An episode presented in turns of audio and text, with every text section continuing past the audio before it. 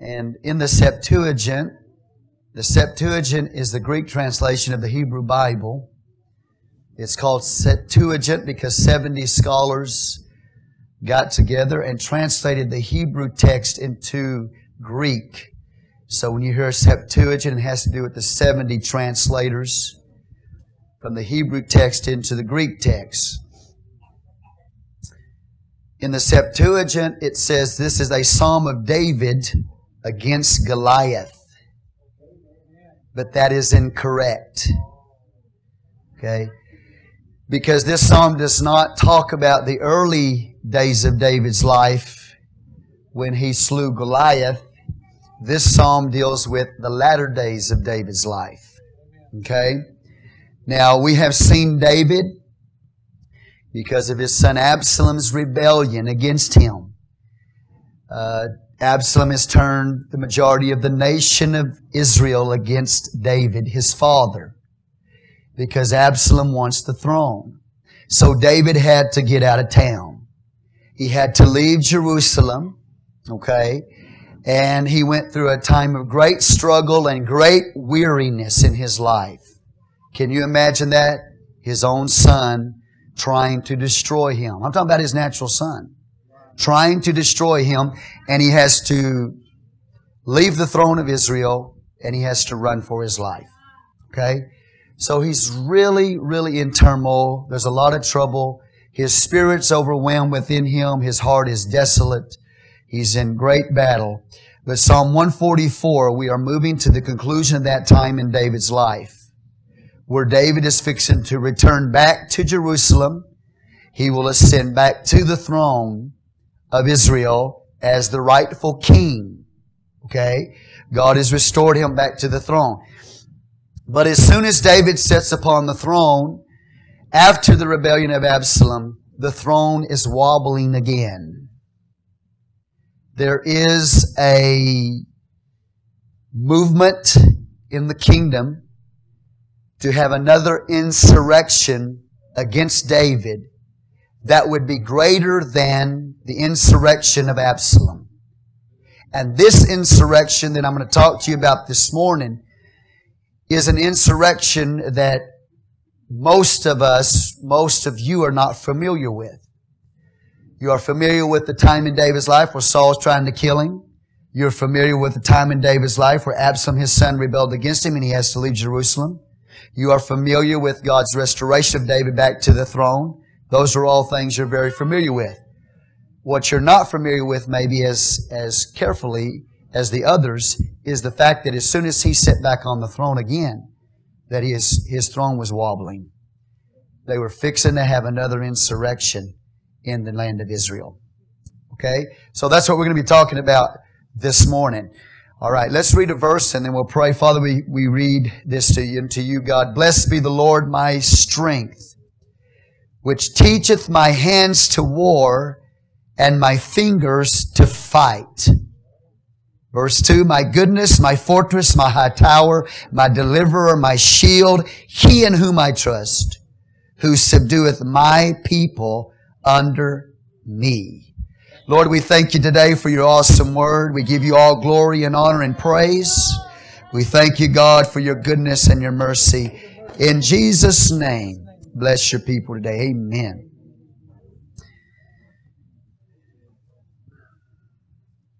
You may be seated. Blessed be the Lord, my strength, which teacheth my hands to war and my fingers to fight. Life is full of battles and full of struggles. Every one of us here today have great battle and great struggle. And in David's life, it was a continual process. David's life was one of constant, continual battle and struggle, one right after another. Not just one every once in a while, but just constant battle and constant struggle. In this particular case, let's go over to 2 Samuel when David said, Blessed be the Lord my strength, which teacheth my hands to war and my fingers to fight, why would he say that? Well, let's go over in 2 Samuel chapter 17, and I'll give you the background. Okay, 17.1. During Absalom's rebellion, the majority of the army of the nation of Israel was on the side of Absalom, the rebel. Okay? David leaves Jerusalem. He flees for his life. And the reason for this rebellion from his son goes back to the days when David had sinned against God. He had committed adultery with Bathsheba and he murdered Uriah, her husband. And as a result of that, disorder hit the house of David. Over a period of time, his own son Amnon died. Absalom, at the end of his rebellion, Absalom dies and is damned. During Absalom's rebellion, David's very close friend, who he says he went to the house of the Lord and had sweet counsel together with, Ahithophel, turned his back on David and sided with Absalom. Ahithophel is who we are reading about here today. Ahithophel was related to Bathsheba and at one time a very close advisor of David. He was a very wise man. The Bible tells us, though Ahithophel sides with Absalom in this rebellion, and when I read this verse to you, David is still out of the city. Okay, y'all with me today? Okay. Help me to communicate this, God. Absalom wants counsel at that time from Ahithophel as to what he should do with David. Because David's on the run, right? So Ahithophel comes into the chamber, the palace chamber of Absalom in 2 Samuel 17 1. It says, Moreover, Ahithophel said unto Absalom, Let me now choose out 12,000 men. I will rise and pursue after David this night. See, what you have to realize is this is it because David was such a powerful warrior, this is fresh in the mind of Absalom and Ahithophel. That David is a powerful warrior. Okay, you understand what I'm telling you? How many of y'all know that he was a powerful warrior? He was a powerful warrior. We talked about David as a warrior, David in his weakness, and then David as a worshiper. David was a powerful warrior. Even as a young teenager, he slew a giant, Goliath who's a powerful warrior. And they watched David through the years, God giving him victory after victory after victory over the enemies. They knew David was a powerful shepherd warrior, a powerful shepherd king. And this is in the mind of Ahithophel and this is in the mind of Absalom. They know David. Okay? So Ahithophel comes before Absalom and he tells Absalom, we need to pursue David right now. We need to take advantage of David while David is down. While David is weak, while David is weary, Ahithophel says to Absalom, he says, strike while the iron is hot. Take advantage right now because, you know, in back behind this, Ahithophel knows how powerful David is as a warrior. So he said, we better hit him while he's down. We better hit him while he's weak. Because if he's able to regroup himself, you don't stand a chance against David. So the counsel is to hit him while he's down, hit him while he's weak. Okay? So let's look at it. Verse uh, 1 again. Moreover, Ahithophel said, You're going to have an awesome time this morning. I mean, we're going to see some awesome things. Moreover, Ahithophel said unto Absalom, Let me now choose out 12,000 men, and I will arise and pursue after David this night. And I will come upon him while he is weary and what? Weak handed. But verse 1 of Psalm 144, David said, The Lord teacheth my hands to what? To war. Woo, hallelujah. I love it. David said, God, the Lord teacheth my hands to war. And so the reason why David was such a powerful warrior is because God taught him how to be a warrior. He was anointed by God to be a warrior. Okay? When Ahithophel looks at David in this present condition, he sees David weak and weary, and David was weak and weary. Okay? He forgets, though, that God taught David's hands to war. Okay? So he says, we need to go after David right now. Verse 2 I will come upon him while he is weary and weak handed, and will make him afraid, and all the people that are with him shall flee, and I will smite the king only. I will bring back all the people unto thee. The man whom thou seekest is as if all return. So all the people shall be in what? Peace. He said, let me go and kill this David. Can you imagine this? Ahithophel was David's best friend. They went to church together. They had sweet counsel together. Ahithophel was an advisor of David. Now Ahithophel has turned his back on David and is desiring to kill David. He said, let me go and pursue him this night. He said, I'm going, I want to take him out now and I'll just kill the king. I'll just kill the king. And he said, if I can just kill this man David, then peace will come in the kingdom. See the propaganda, the lies there? peace in the kingdom if we can just get rid of David. We just kill him, take him out once and for all. And this is our opportunity to do it right now while he's weak and he's weary. We got to hit him now while he's down. The Bible tells us in verse 4, and the saying pleased Absalom well, and all the elders of Israel. Look at the eldership is behind him. He's got the eldership behind him. He's got the armies the majority of the armies behind him. He's got David's former advisor behind him. I mean, in all appearances, it looks like God is in this.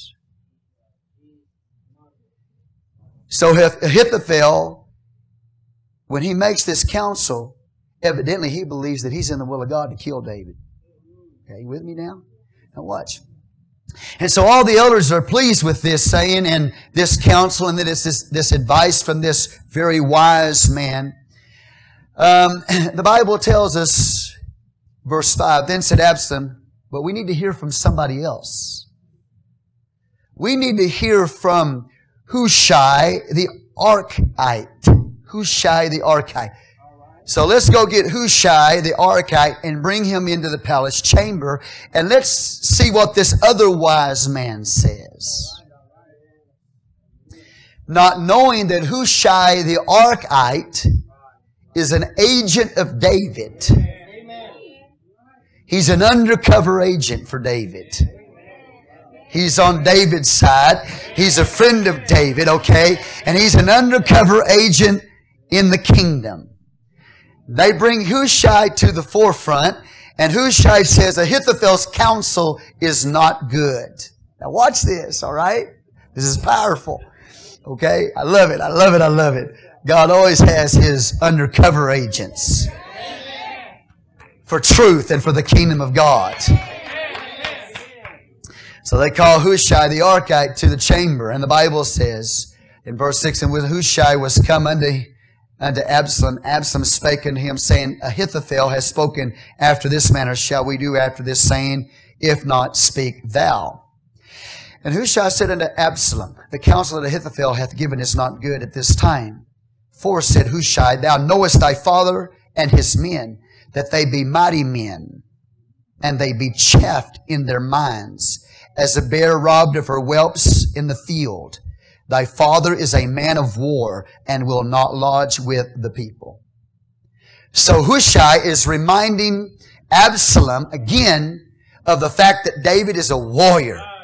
He is a powerful warrior. So his counsel is going to be, you know, it's going to go against Ahithophel's counsel to go quickly. Basically, his counsel is, you better delay this. Don't do this right now because if you do this right now, you're going to fall into a trap with David. Okay, you with me right now? And so Absalom listens to the counsel of Hushai to delay the advance. Because Hushai says you need to get all the armies together. You need to gather all the people unto you before you go out and try to challenge David because he's a powerful warrior, remember. Okay? So delay is in the counsel of Hushai, where in Ahithophel's counsel is we better hit him while he's down. Okay?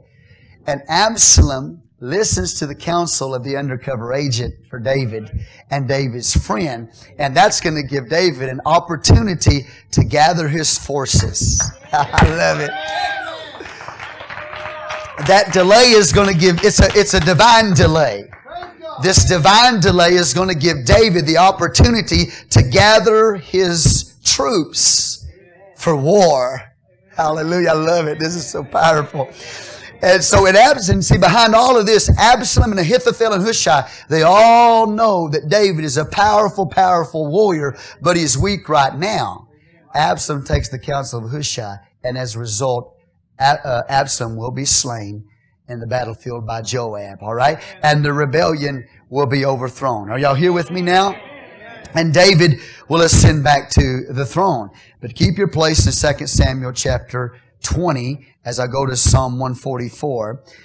So when we look at verse 1, David said, Blessed be the Lord, my strength, which teacheth my hands to war and my fingers to fight. If you don't have God helping you fight your battles, you cannot succeed. And David knew that. If, if God doesn't help me fight my battles, I can't succeed. But if God teacheth my hands to war and my fingers to fight. He said, I know I'll be successful.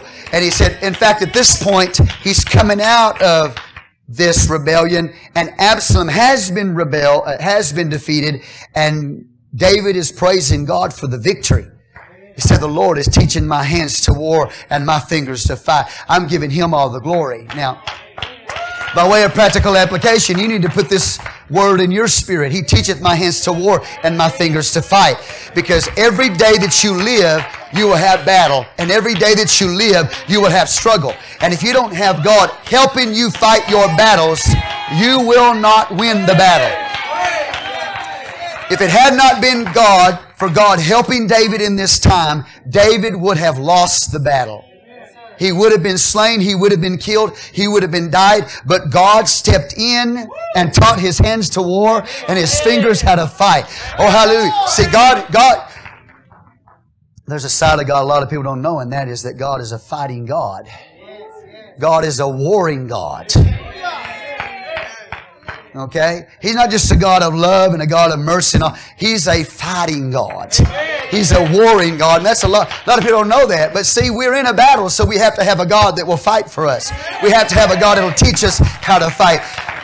We have to have a God who helps us overcome the struggles in our lives and the wars in our lives and all the things that go on. We have to have God. If you don't have God, you will not succeed in your battles in life. Give the Lord praise in the house.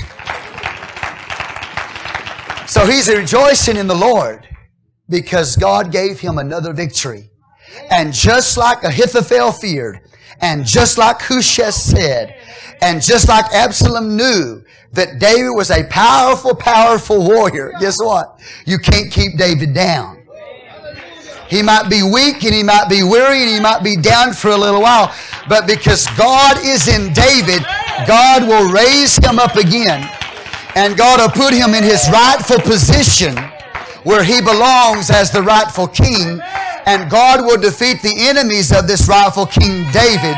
And he'll show David how and what to do in this situation. Are y'all with me today? Give the Lord praise. So Absalom ends up getting hung in a tree. And Joab slays him. Okay? Ahithophel, the advisor of Absalom, the one time friend of David, when his counsel was not accepted by David, he goes out and hangs himself. Just like Judas Iscariot did. Ahithophel is a type of Judas Iscariot who betrayed the Lord Jesus Christ. And he went out and he hung himself because his counsel was not received. That means this. He realized his game was over. And are y'all with me today? When he realized his game was over, it, it was over for him. See, he had put forth his efforts to overthrow David. And now he knows the counsel of Hushai is going to bring about the destruction of Absalom. And so in that way, his position will be gone. and he will be defeated as well. So he knows his game playing is over with. Let me just tell you something. You don't want to fight against God's will. You don't want to fight against God's anointing. You better not put yourself in that position. You can play the game for a little while. But if God is not backing you and God is not behind you, at some point God will bring your game to an end. So you don't play that game. You never play that game. And I can stand before you today as your pastor and I can tell you honestly that I have never one time divided any church in this city that preaches the truth. Amen. I don't play that game. Amen. And that doesn't mean now that I respect all the preachers in this city because they don't have that same ethic. They don't walk in that same ethic. They are desperate for people. So they'll take you out of this church. If they can get you They'll take you out of this church in a heartbeat and never look back.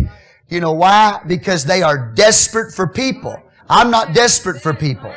So I have never split any man's church. I have never chased another man's sheep in this city. Never. Never have I done that. And God knows that and He knows my heart. But see, Absalom had a spirit and he was dividing the kingdom. He was splitting the kingdom right down the middle. And there were advisors and elders and the armies that were backing him at this time. But this game is coming to an end because he's fighting against God himself. Are y'all here today right now? Give God praise. So even though I, I don't necessarily respect, okay, many preachers in this city, I'm not going to divide their church. And I'm not going to go over there and say, oh, will you please come to my church?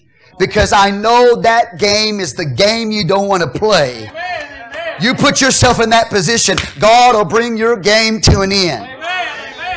So I stand before God and God knows my heart and He knows my life. And I thank God I can tell you that as a pastor in this church today. I am not desperate for people. I'm not desperate for a position. If I have a position, it's because I believe God gave it to me. He can take it, he can take it away anytime He wants to. But we live in a time right now that fits in this passage. We live in a time where people who, they do not have ethics. Come on, somebody.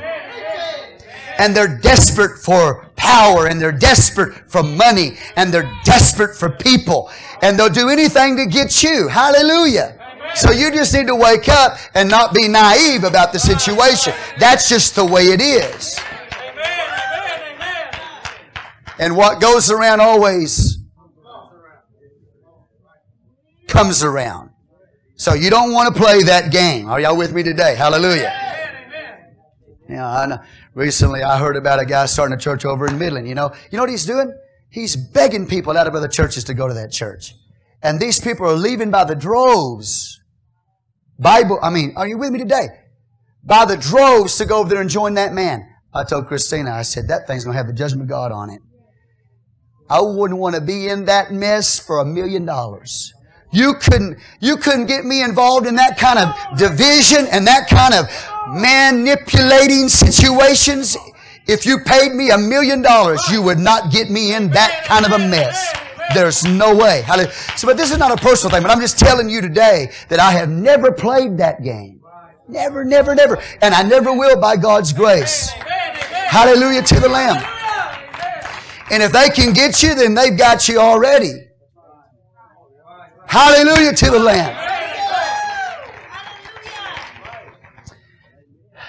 So, anyway, there's a lot that goes on that you don't necessarily always know about, that I know about, and I got to help you with it. I'm not, you know, I'm not trying to keep you bound. I'm not trying to say, oh, you know, I don't, I'm not desperate for you. I'm not desperate for people. I'm desperate for God. I'm desperate for revival. I'm desperate to see souls plucked out of hell. But there are people here, they are totally desperate. I mean, desperate for people. Desperate. That's the word that Brother Edmonds told me. He said, that man is desperate for people. He doesn't have anything. And there's people that have come, left this church and gone to that situation. And Brother Edmonds told me he doesn't have anything, Pat, uh, Brother Carter. He's shooting himself in the foot. He's desperate for people. Come on, are y'all here today? Well, you don't want to align yourself with that kind of thing because that kind of thing's going down. How can God put His favor on that kind of thing? He's not. It's going to go down. It's a game they're playing. Hallelujah to the Lamb. And I'm not going to get sucked into that game, and I'm not going to play this game. The enemy may come to me, well, they did it to you. Go ahead and do it to them. No way. Because this is about God. And I'm not getting in the game that they play. Hallelujah to the Lamb. Woo, glory to God.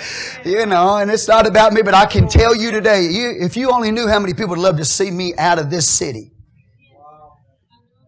They'd love to see me out of this city, you know. And if they could get you in their churches out of this one, they tell you, oh man, thank God you got out of that church. Oh, yeah, that Carter guy, you know, you know that Carter guy, man, he, he a crazy guy, yeah. Thank God you've been delivered from Carter. He's crazy. Yeah, right. Yeah, I'm crazy for God. I'm, I'm just a fool for Jesus Christ. Okay? Hallelujah. I, I know what goes on. Oh, you're going to have peace now. Peace. Well, go have a happy life, honey. Go have a happy life. but I'm not going to get caught up in that game. Praise the Lord, church. You hear me today? God brought this game of Ahithophel and Absalom to an end. He closed it down. He shut it down. Are y'all with me? Absalom is dead and Absalom is damned. Ahithophel is hung up and accursed of God because cursed is every man that hangeth on a tree. And when he hung himself, he didn't just die, he died accursed of God. Those men died and went straight to hell. And they were in the so-called kingdom of God. Died and went straight to hell. You don't play that game, my friend.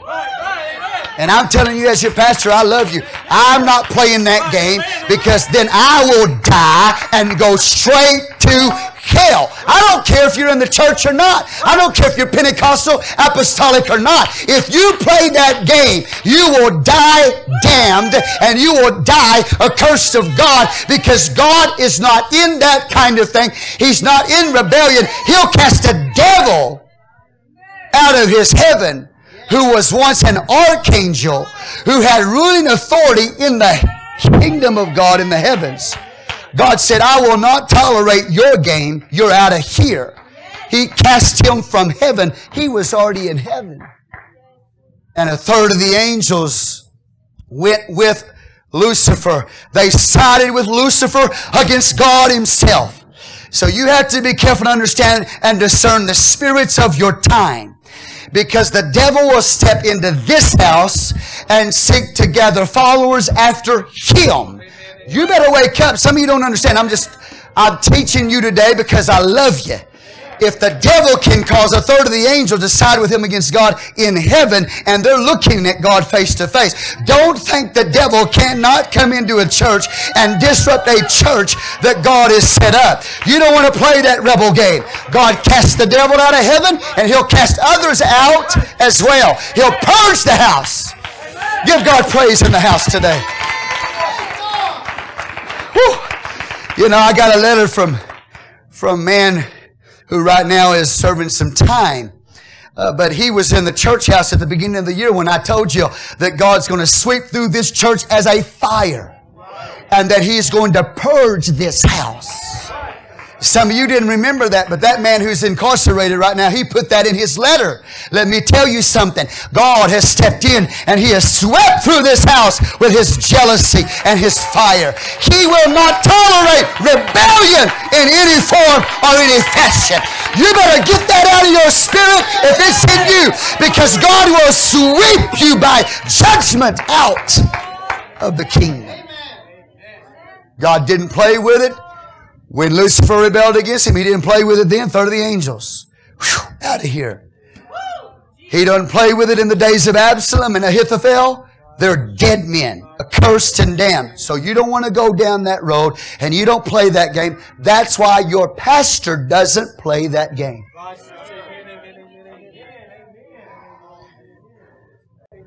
And the enemy will come to me well, they did it to you.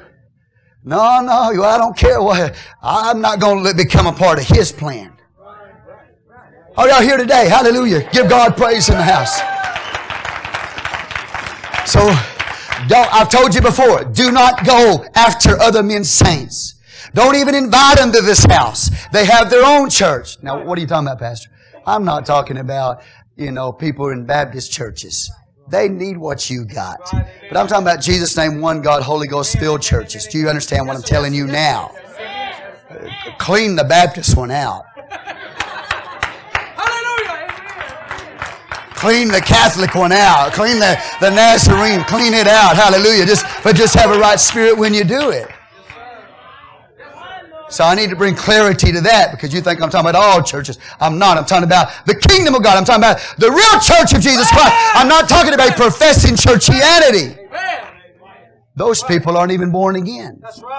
Of the water and the spirit. They need, they need what you got. Hallelujah. So I'm not talking about you. You're in a Catholic church. We want you in here.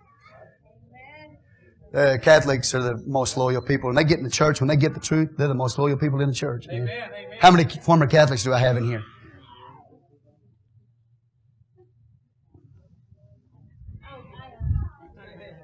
See, that's why y'all are so loyal. Hallelujah to the Lamb. Anyway, so you, you, you have clarity now. But you don't want to play the game when you're dealing in the real kingdom of God and the real church of Jesus Christ. Because if you do, you're going to have major problems in your life. And you could lose your soul over it if you don't repent. Okay? So let's none of us play that game. Your pastor doesn't play that game. You don't play that game either. You don't get into this thing back and forth, back and forth. You know, stay away from it. It'll affect your spirit. And you won't even know what's going on. Just something is sitting on you. I'll tell you what's sitting on you. The Bible says Lucifer sat in the sides of the north in the mountain of God. You know what that means? He was sitting on the church. And he'll come and he'll sit on you. You don't even realize the devil's sitting on you, man, because there's people around you. Come on, somebody. Amen. Amen. Amen. That are messing you up. They're trying to pull you into their games. Ahithophel's game came to an end. He committed suicide just like Judas Iscariot. Hallelujah to the Lamb. Oh, I feel the strength of God this morning to preach this to you. I feel an anointing in the Holy Ghost to declare this word to you. I lift up a charge to you. I sound a trumpet of warning to you. Wake up! I know the battle that I'm in. Do you know the battle that you're in? There is a a challenge. It's a game to pull you away. You know? And you can be susceptible just like these, these people were in the land of Israel at that time, got swallowed up in Absalom's, you know. Absalom. Please sit down. I love you guys. I mean, y'all are all right. I mean, you all right. I don't. See, Absalom watched the situation for a long time. He watched the church people go to David. David gave him counsel, you know. And it doesn't always go the way you want it. So let's say you got a dispute in the church, right? You go to David. David, David, what's your counsel? And David says, well, you're right, you're wrong. Well, Absalom watched. He stood at the gate. And he watched and he saw the ones who had their heads hung down. He saw those that were depressed and it didn't go their way, you know, and so Absalom goes to them and say, Hey, yeah, it didn't go your way today. Yeah, I'll help you. I'll help you. My dad, you know, don't listen to him, you know. And so one by one, he began to pick them off, get them on his side but he watched their countenance as they left the judgment seat of David. You hear what I'm telling you? Said, I'll help you. Come over here. See, are y'all here today? And so, so many of Israel sided with, with Absalom and didn't realize what was going on, didn't realize the game that they were getting caught up in. Are y'all here today? But they're fixing to lose their so-called King Absalom and Ahithophel's going to die. Are y'all with me? Hallelujah. Hallelujah. I got a job to do, and that is to warn you. I got a job to do, and that's to tell you the truth, all right? Hey, come on over here. We'll help you, and you'll have peace in your life. That's what Ahithophel said. But I want to tell you something. The prophets of God were seen as the troublers of Israel. Elijah was, was called by Ahab a troubler of Israel. Elijah said, I'm not the troubler of Israel. You are! And if you look at it, Absalom great, gathered, what was it, 400 prophets around him in his court, and he had them all paid off. And here comes Micaiah. Remember Micaiah? He didn't give a word that Absalom wanted to hear. He said, You're going to die in the battlefield. And the other 400 prophets, oh, it's going to be good with you. And he got one head prophet, you know, with horns pushing, you know. He putting on a big old show, man. He's got horns in his hair, and you're going to go and you're going to pursue it. You're going to overcome. Go ahead, Ahab. And Micaiah comes out of the prison house and said, You're going to die in the battlefield. And they took him and they put him back in prison. Are y'all here today? So I'm going to just tell you something. To be honest with you, there are a lot of preachers today, they've been bought by an Ahab spirit. And then the courts of Ahab, everything's going to be all right. Everything's going to be wonderful. But there's going to be a Micaiah that's going to stand up. There will be true prophets in the end times that will not be bought and will not prostitute themselves and will not sell. They will not sell. They will be faithful to God to the end. They will not play the game. It is not the true prophets of God that are troubling the land or the church. It is Ahab's. So you have to be aware of what is going on. And as soon as God brings an end to the game, how many y'all thank God for the truth?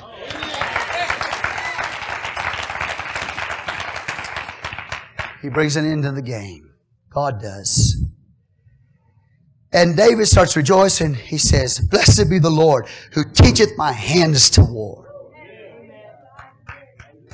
Now remember, he was weak and he was weary, but he's a powerful warrior. He came back he was down, but God brought him back up. He was out, but God brought him back in. He was the rightful king. God had anointed that man. Even though he had faltered and he had failed in his life, he's still anointed by God. Are y'all here today? Michael the archangel wouldn't even bring a rating accusation against the devil. He said, The Lord rebuke you. Because Michael knew there was a time when that angel, this archangel Lucifer, was powerful and had authority. He said, I can't bring a radiant accusation against you because I knew what you used to be. Are y'all here today? And he's fallen. Can you imagine? And there's some people today, they'll bring a radiant accusation against, hallelujah, you in the church. You're the anointed of God. And they'll bring a radiant accusation against you. And they don't even think twice about it. And you're not fallen. They're in big trouble, my friend. Big trouble. Give God praise in the house today. So God stepped in and God taught David's hands to war and he taught his fingers how to fight. And he defeated Absalom. He defeated Ahithophel. They're dead. Are y'all with me? And David is restored back to the throne. And y'all know that story, right? The game is over. Look at your neighbor and say, the game is about to be over. When God steps in these huge churches, one particularly in Texas, when He steps into these churches and He begins to uncover the adultery and He begins to uncover the sin that's in those huge mega churches, you will see it with your eyes. Because that church, that ministry, that ministry influences Odessa, Texas. It even influences Jesus' name, one God preachers. They're taking on a charismatic spirit. And when God steps in and He judges that situation, He uncovers the whole thing, you'll see it. Are y'all here today? And He's going to shake churches in this city. He's going to shake them.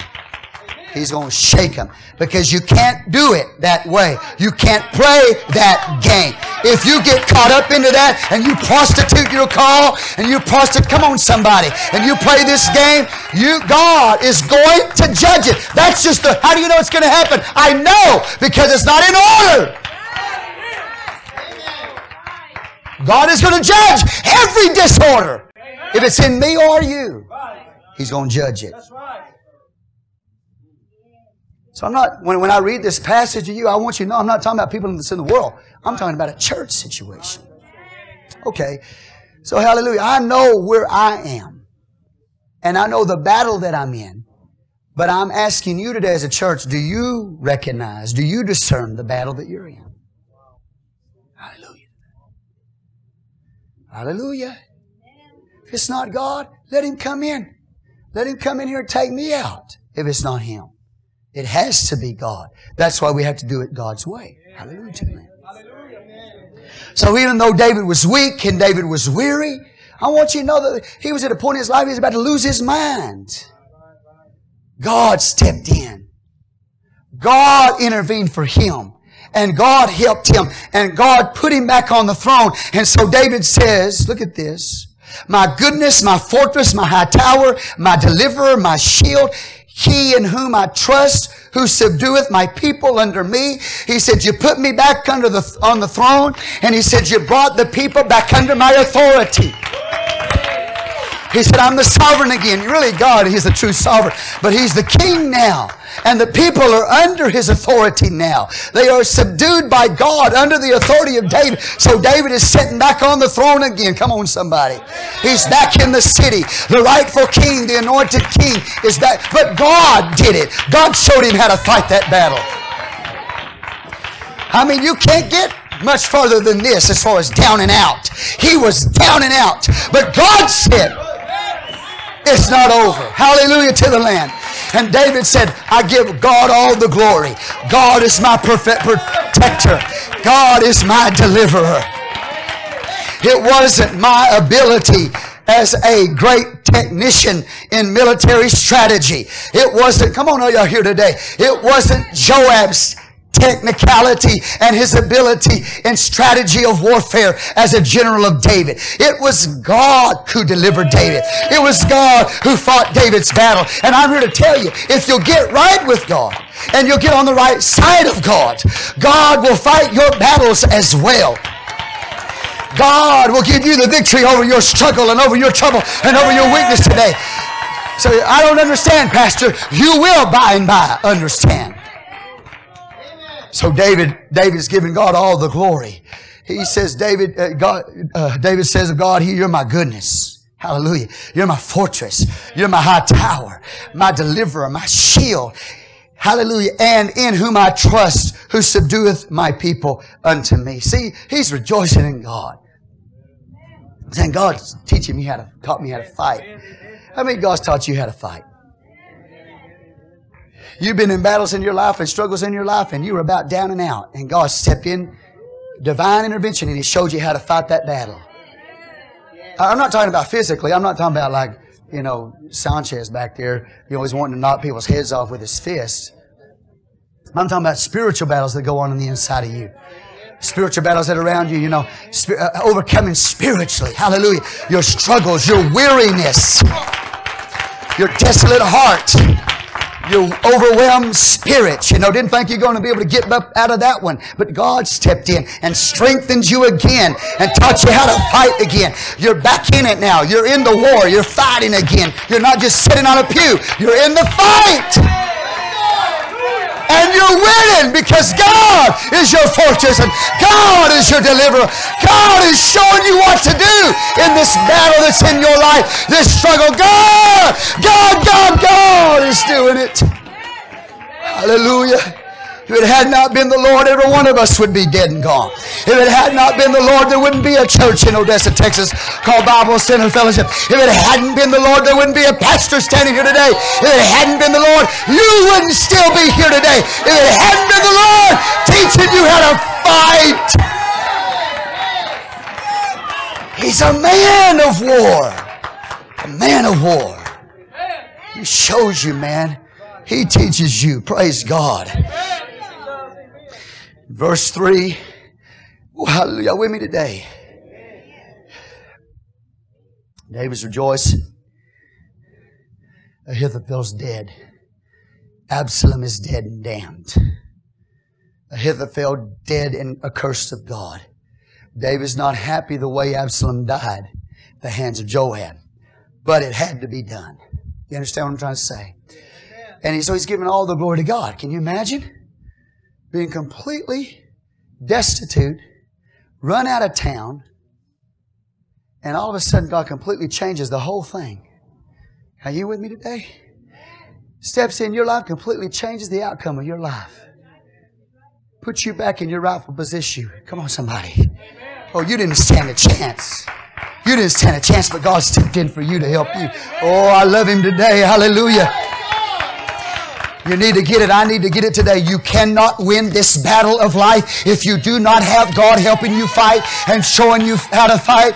And if you don't have God as your defense and your fortress and your high tower, if you don't have God as your deliverer, you will not succeed in this battle because there's something coming in your life that you will not be able to handle. You've gotta have God help you fight this battle. You say, well, I think what I'm going to do, I'm just going to check out. I'm just going to commit suicide and end it all. The devil will come to you and tell you that too. Just kill yourself. Kill yourself. I'm going to kill myself, Pastor.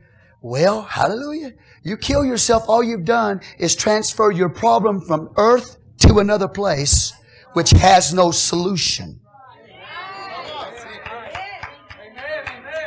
So suicide is not your answer because again, all you've done is transfer your problem from earth to hell. Right. Amen. And there is no solution in hell if you commit suicide.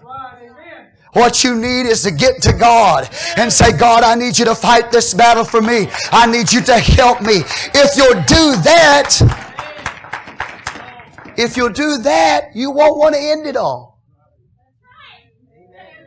And if you do that, you'll end up in heaven with the Lord. But if you kill yourself over your problem, you've just transferred your problem from earth to hell where there is no solution. Get to God.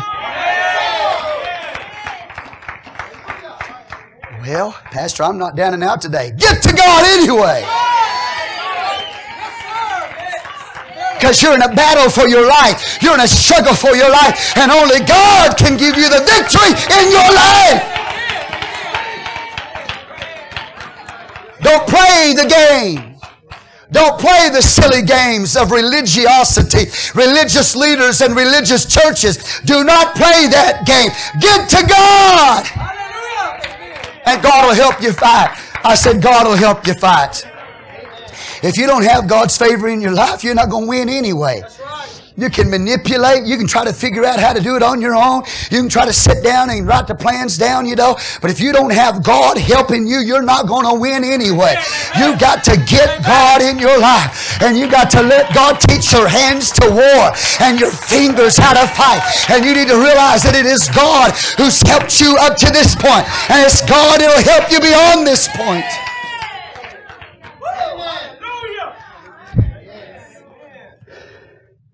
Y'all here with me? Yes, sir. He said in verse 3, David looking at it, please sit down.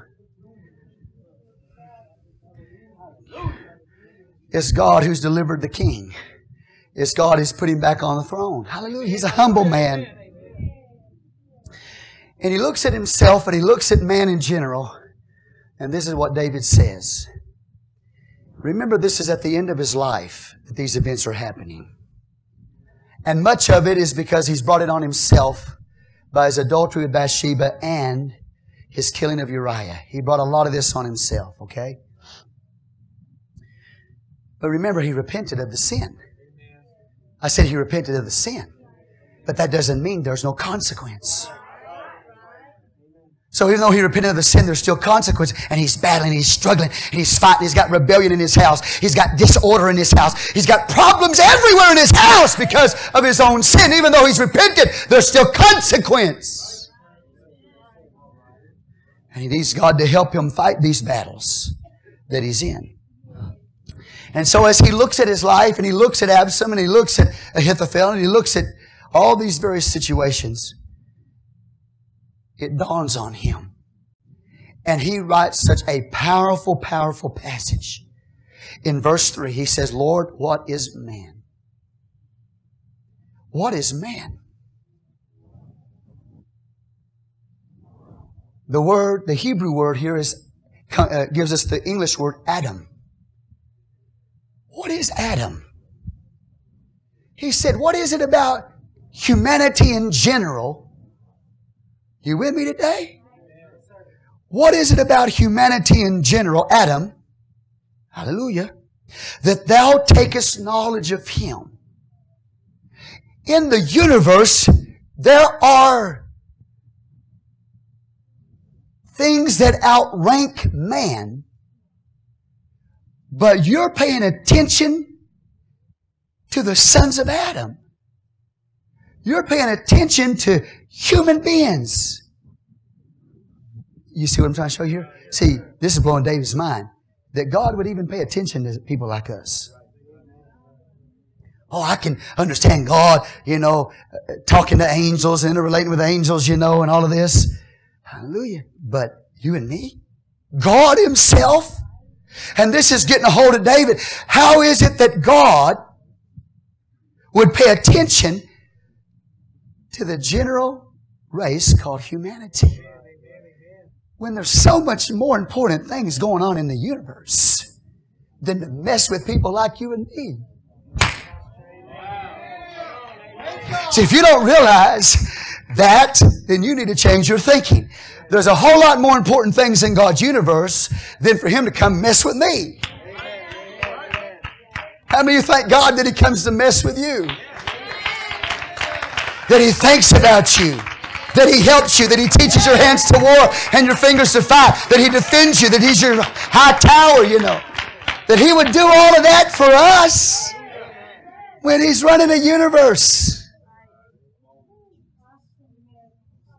Got to make sure, you know, planets are staying in orbit and, and the stars are staying in place. And he's got to, he's got to control the black hole coming over here and this black hole sucking this in and sucking that out. And he's got to control the imploding, exploding of stars. He, God, God why would you even think about me when you're controlling black holes and imploding, exploding stars? Why, God, would you even take the time to intervene for man? Hallelujah. Why don't you do, uh, God, uh, see what I'm trying to show you here today is that He's showing you that God is not a deist.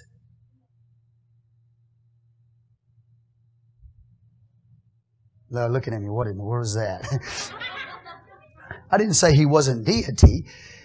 God is not like the deists teach. The deists teach that God, when He created the universe, like He wound up, wound up the clock.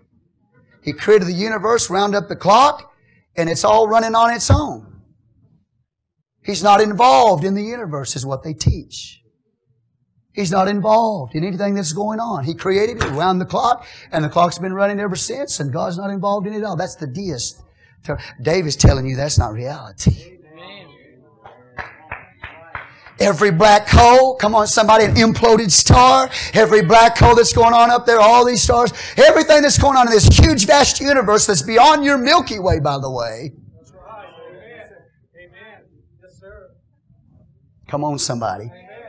Why would God, when all of that out there has to be taken care of, even think about you, Heath?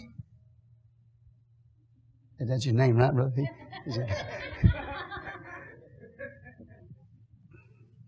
He to think about me? Come on. T- today, my friend, God is here in this house. And I don't say that just by faith. I felt His touch. I felt His anointing. God, I feel His touch right now the creator of this universe is right here in your midst. And the fact that he would even take time out of his busy schedule to meet with you this morning. That's what David's trying to get you to see. God, why would you even come and help me? Why would you even get involved in all this mess? You got bigger things and higher ranking things going on in the universe that you could pay attention to, and you come down and you pay attention to man. Let me tell you, my friend, He cares about you. He cares about every one of you. Everybody here in this church. He cares about you. And then so David, he keeps looking at it. Lord, what is Adam that thou takest knowledge of him, or the son of Enosh that thou makest account of him? Why would you even take this, this son of Enosh into account? The word Enosh for man goes back to the days in Genesis chapter 6 when the sons of man looked on the daughters of man, the sons of God looked on the daughters of men, and they had a liaisons with them. The term there, son, uh, sons of God and daughters of man, the term there, man, is Enosh. That's the first time it's used.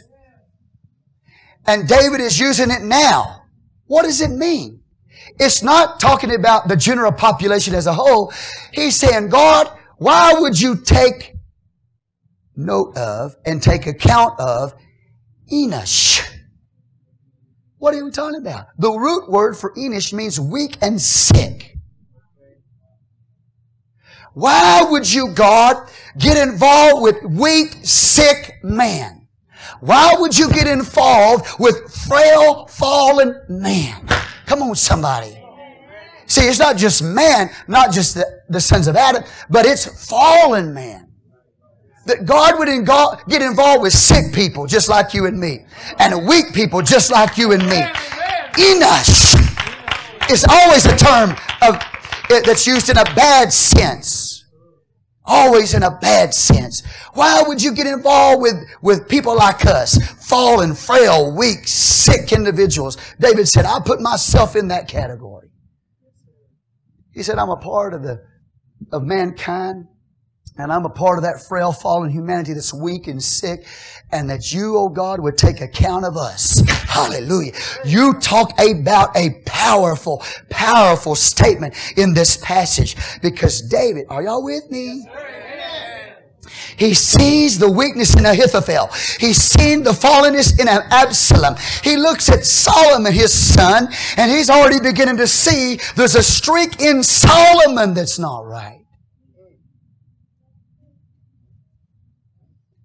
And not just at Ahithophel and Absalom and Solomon in the future. He's looking at his own life. And he goes back in time and he thinks about, in this passage, covering his whole life, friend, that God would step in. He says, you know what, God? I've seen you intervene in my life. I've seen you take account of me and take thought of me and my weakness and my frailties and my fallen condition, my sick condition. Go back to Goliath. When he was a little boy, God gave him victory over Goliath. He's going back in time.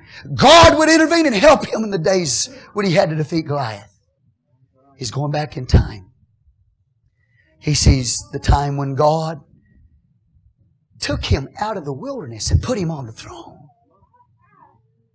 He saw the time when Saul was trying to kill him, but God gave him the victory. Oh, hallelujah to the Lamb. He saw the time that as a warrior, God gave him victory over nations.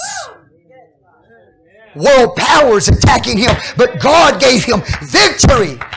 That God would take, even think about David and take him into account in his fallen condition. That God would intervene and do all those things for David.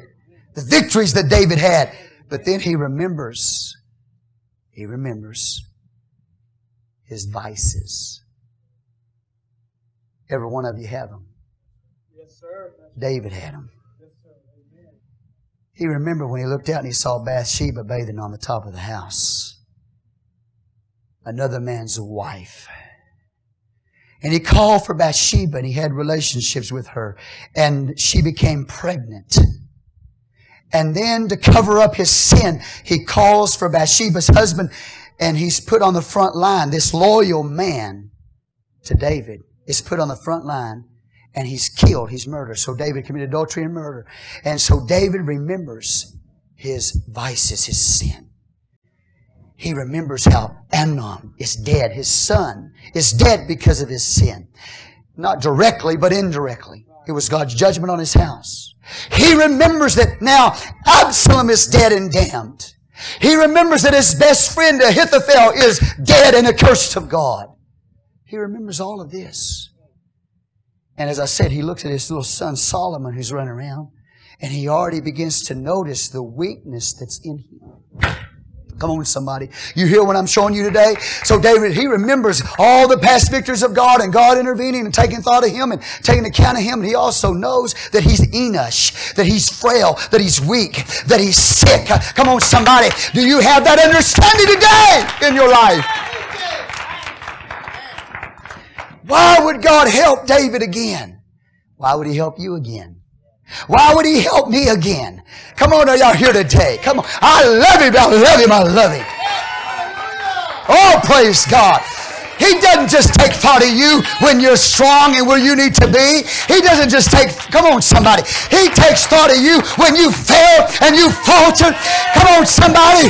God's, if you'll repent, if you'll repent, if you'll repent, God will help you. He'll help you if you'll repent. He's just waiting for you and I to repent. And the consequences are there. We feel the burden and we feel the weight of it. But I'm telling you, in that one verse, it is one of the most powerful statements written from the hand of David that was ever recorded. Because he understands who he is as a man. And the fact that this great God, who could have been doing so many other things, would even pay attention to him was blowing his mind. Especially as Enosh, the weak, sick man. Give the Lord praise. Have you ever been there? Have you ever been there? Oh, you're getting too long, Pastor. Well, I'm just getting started. And I told you you could rest tonight. So if I get out by three, hallelujah. I've done good.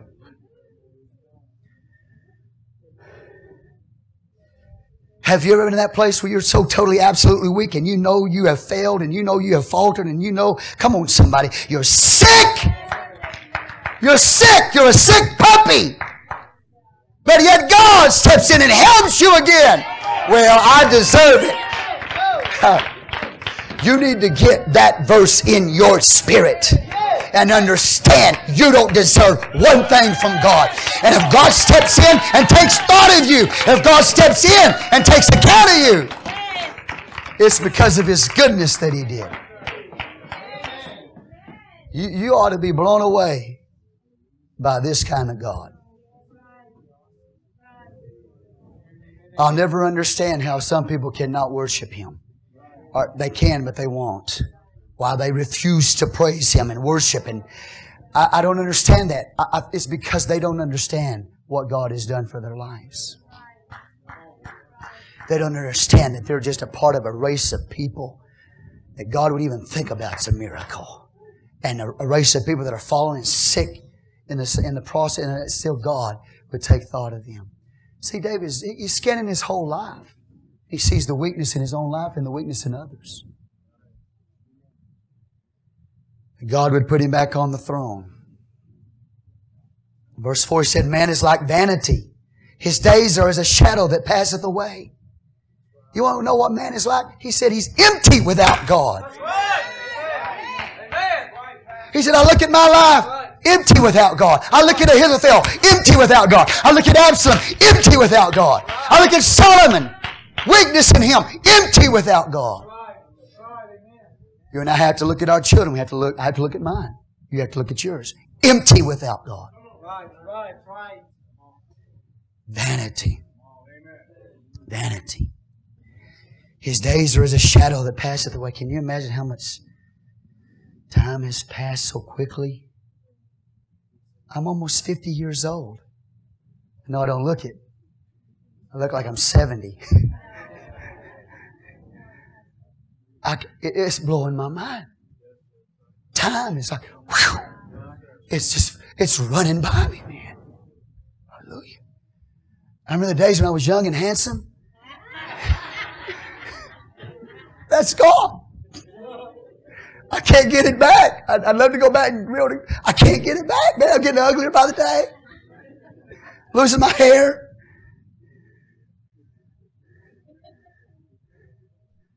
I asked my barber the other day, he cut my hair. I said, my hair getting thinner? He said, yeah.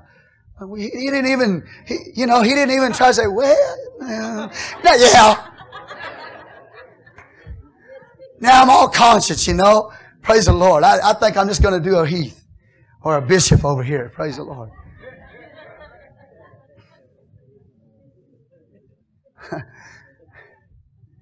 I mean, you understand what I'm telling you? You know what I'm talking about? Time is just flying by. Your kids, I mean, when we first started this church, some of your, your children are teenagers now. Teenagers, they were little babies. Some of them not even born yet. Where'd the time go? Before you know it, you'll be in a casket.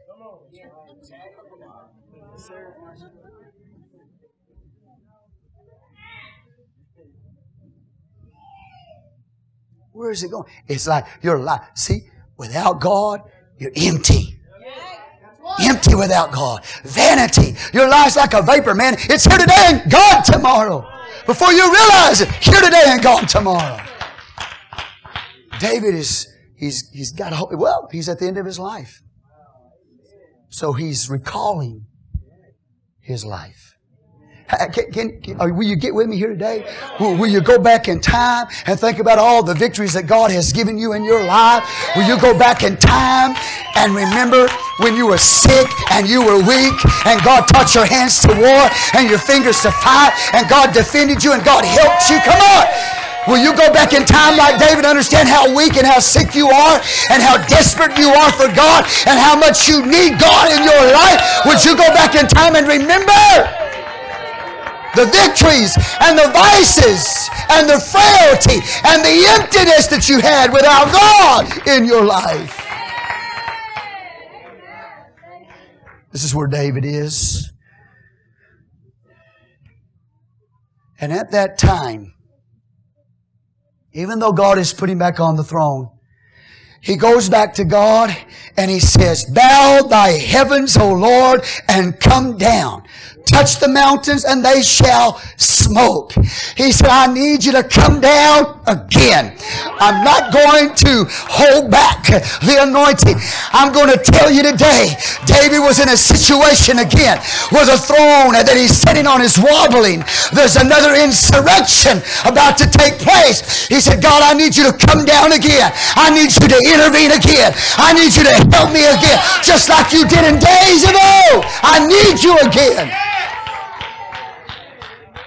I need you to come. I need you to intervene. I need you to get involved in my life. Why does he need God to come down when he's sitting on the throne and the people are subdued to him? Because at that same time, go to 2 Samuel chapter 20.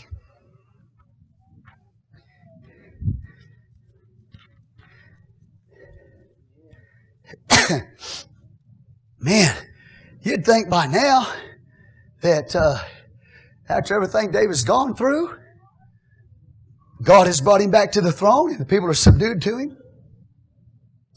You'd think by now, man, that a part of his life that he wouldn't have any more problems. The trouble, surely the trouble's gone. No. As soon as God restores him back to the throne, he starts noticing his throne is wobbly. What do you mean? There's another insurrection. In 2 Samuel chapter 20 is the background of this verse. He says in verse 1 of 20 of 2 Samuel, he said, And there happened to be there a man of Belial whose name was Sheba, the son of Bichri, a Benjaminite.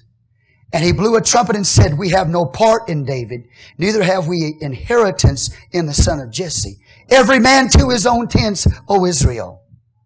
So every man of Israel went up from after David and followed Sheba, the son of Bichri. But the men of Judah clave unto their king from Jordan even to Jerusalem. Sheba right after David is repositioned back on the throne, this man, a Benjaminite, is about to create a civil war in the nation of Israel. It's the northern kingdom against the southern kingdom of Judah. Sheba is gathering the Israelites. Come on. Judah says they clave to David. Come on, somebody. Judah, they clave to David. But Israel, not yet a, a, divided kingdom, of course, but I'm just showing you that there's a, a, a division here that's about to break out. An insurrection is about to break out that is larger and more serious than Absalom's rebellion. And at that time, watch, listen, background. God, uh, David has taken Joab out of his position as general. David always, always struggled with the ways of Joab. Joab was his general. Joab was his nephew. Joab was the son of his sister Zeruiah. So Joab is David's nephew and David's general, but he all, David always struggled with Joab's ways. Joab was a great general, but he was a carnal man. David struggled with the ways of his nephew, but Joab would always get the job done. But at this time, David takes Joab, his nephew, out of his position thinking now I'll be able to, to, to do away with this guy. You know, he's, he's sort of like a thorn in David's side, even though he get the job done. Just his ways, you know. He takes him out of his position and he puts another nephew in the place of Joab, makes him the general. This man's name is, let me find it in the text. I got to be able to pronounce it. Verse 9. Amasa. Amasa. Amasa. Amasa is put in the place of Joab, and Amasa is David's nephew by his sister Abigail. But Amasa Amasa is not equipped for that. He's not qualified to be that. He is not able to be the general. There is a weakness. Okay, y'all hear? And so we got this insurrection that is so dangerous that in verse 6, I believe it is, David said this. David said to Abishai, now shall Sheba the son of Bichri do us more harm than did Absalom. Take thou thy Lord's servant and pursue after him, lest he get him fenced cities and escape me. This insurrection now, David recognizes it'll be worse than Absalom's rebellion. We got to take care of this man. I've got to deal with him with an iron fist, but with a velvet glove. Did you hear that? He has to deal with him with an iron fist, but with a velvet glove at the same time. Because he has to be careful about presentation. Hallelujah to the Lamb. The danger of dealing with this insurrection, if David mishandles this, he, he will appear as a man, come on somebody, that's out of control. He will appear as a man who's just has a, a vendetta uh, and he's taking vengeance out. He will just appear. He'll, he'll be in the wrong light. So he knows, for the sake of the kingdom, that he has to deal with it with an iron fist, but he's got to handle it with a velvet glove. So he puts in the place of his nephew Joab Amasa, Amasa, and he's now the general, but he's not capable. The kingdom is about to divide. There's fixing to be a civil war that's going to break out. And David knows that it's worse than it was before. See what I mean? As soon as he got back on the throne, his position was teetering. Sheba says, We have no part in David. Every man to his tents. And so now we got another insurrection after David's restoration. And so at that point, that's when David says, Lord, help me. He says, Bow thy heavens, O Lord, and come down, touch the mountains, and they shall smoke. He said, I need you to come down right now, God. We're in dangerous times. We're in perilous times. There's fixing to be a civil war breakout in this kingdom. It's going to be worse than the days of Absalom. I need you to come down, God. Bow the heavens and come down. I said, come down, God, and fight once again. I need you to come down. He said, Don't you know what is at stake here? The kingdom of God is at stake here. The church is at stake here. If you don't come down, God, and intervene, the church is at stake here. Need you to come down. Well, what's interesting, God comes down, but He don't come down supernaturally. God takes care of this insurrection, but He don't come down just. He's going to use a woman in a city.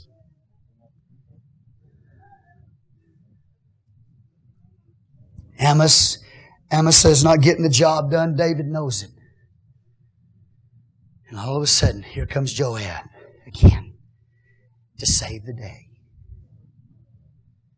Joab, that qualified general, but carnal, comes back on the scene. He's going to help David again. Rises to the challenge.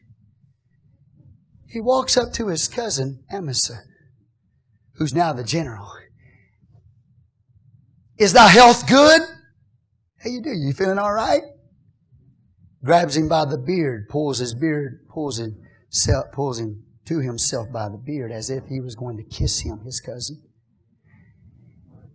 He's got a sword in his left hand. Right under the fifth rib. His cousin, David's nephew, is now taken out of the way. We got this unqualified man now out of the way. You understand what I'm telling you? And he's laying there in the middle of the road and he's all bleeding, you know. He's writhing in the blood. And the people, as they go by, the armies, as they go by, they see this man, the cousin of Joab, the nephew of David, who was David's appointed general in the place of Joab. They see this man writhing in the blood. I mean, he just, you know, I don't have to show it to you. Do you want me to get on the ground and show you what he's doing? He's dying. Blood everywhere. Okay? He's going into convulsions.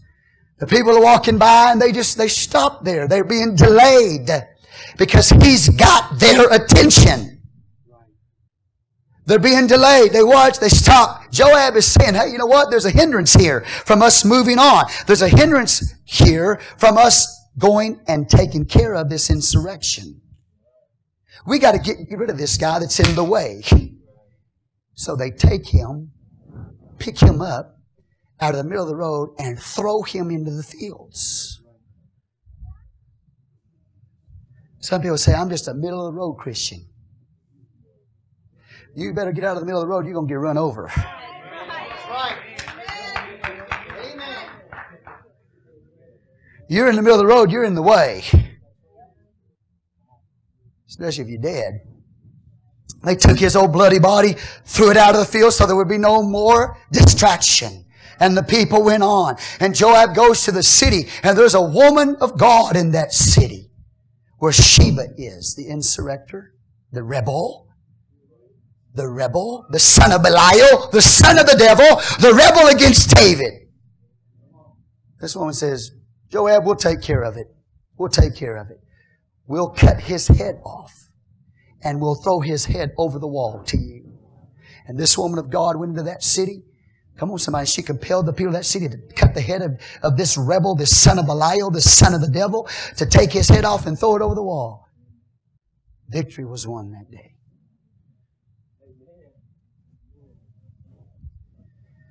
But now David has to face another dilemma. The actions of Joab his brutality, his cold-blooded murder. Acting as a friend to his cousin. Hey, how you doing? You feeling all right today? Let me give you a big hug. David's got to deal with the brutality of this man, Joab. The Strangeness of this man. Are y'all here today? But God has come down. The heavens have bowed down and God has come down. It's like He's shooting His light, lightning. But He didn't, listen, He didn't do it with, you know, a great display of His power. He did it with a woman in a city. A woman in the city defeated the rebel, the son of Belial, named Sheba. Are y'all awake today? God has His ways. He takes care of things. Takes care of it. What was at stake at that moment, David understood. So God has come down once again, and God has helped David once again. The days of Sheba. I'm closing. He continues to cast forth lightning and scatter them, shoot out thine arrows and destroy them. And God did. Send thine hand from above. Rid me and deliver me out of great waters from the hand of strange children. I believe he's talking about Joab there. He might be talking about Sheba. He might be talking about those that are involved in this rebellion and insurrection. He might be. But I believe he's talking about Joab because Joab was strange to David. He's already tried to get rid of him. He's already tried to take him out of his position, but the job wasn't getting done. So here comes Joab on the scene to save the day again. But he's strange. He said, Deliver me from strange children. Strange children. Strange children are children who don't act like their spiritual father. Strange children. Oh, Joab, man, he'll get the job done. He'll kill Absalom in a heartbeat. He'll slay Amasa in a heartbeat. Not even cold-blooded murder, man. Not even think twice about it. Skilled general. He'll get the job done. But he's not like David. He didn't have the spirit of his father. He's a strange, strange child, which means he's a child. David said, you're a child of a, you act like the child of a foreigner. Well, Joab is David's nephew by his sister Zeruiah. So it's not, not talking about natural, something natural. He said, you are strange spiritually, Joab. God would deliver, David said, me from strange children. They don't have the spirit of their father David. Give the Lord praise in the house. Oh, hallelujah!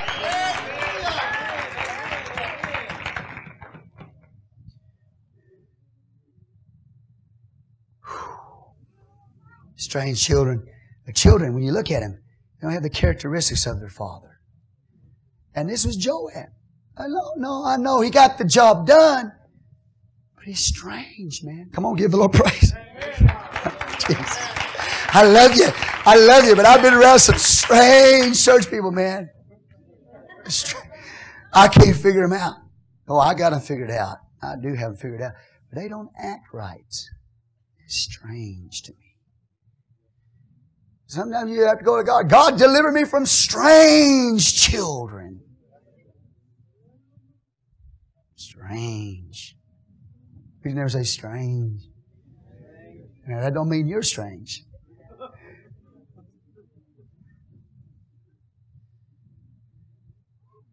Why are you acting so strange? That's what Dave was wrestling with at this moment here. God has come down. God has delivered this. Come on, for His name's sake, for His reputation's sake for the kingdom of God's sake, for the church's sake. God has come down. They used a woman to do it. He's looking for a church, a bride. A true bride, a faithful bride. They'll take the head off of the son of Belial. They'll take the head off the son of the devil. They'll take the head off of rebellion in the house.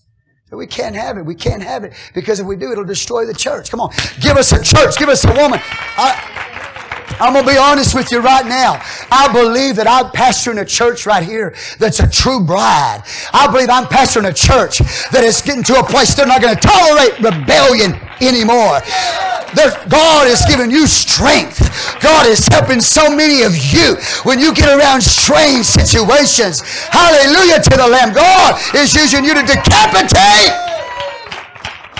rebellion. Oh, yeah, man. God will honor that. God will honor that.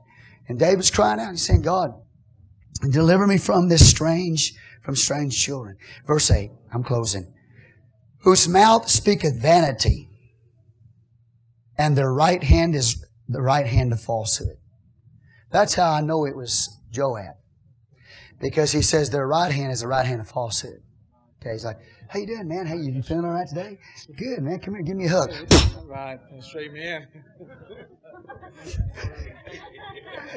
Unexpected, man. You got a sword right in your gut. Unexpected. You know, and it hit, it hit Amasa by surprise.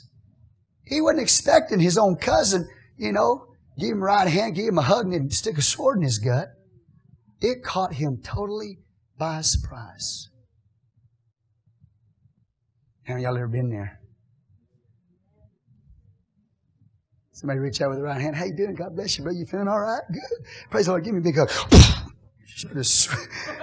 Just, gut you right there on the spot. Leave you on the ground, watering in the blood, you know. People just walk by, look at, hey, look at that. Hmm. Intros. Hmm. You know what I mean? That's the way people are, man. When they gut you, then they're going to walk by and look at you and say, look at him, he's gutted.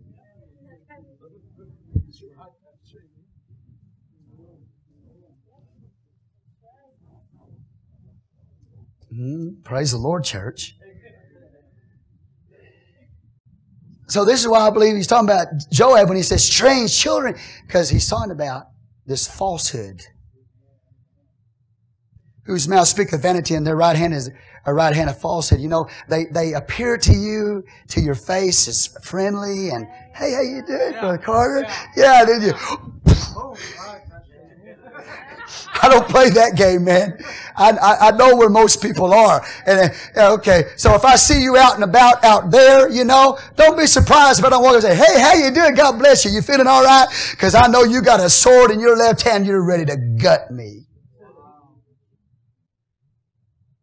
I don't play your game.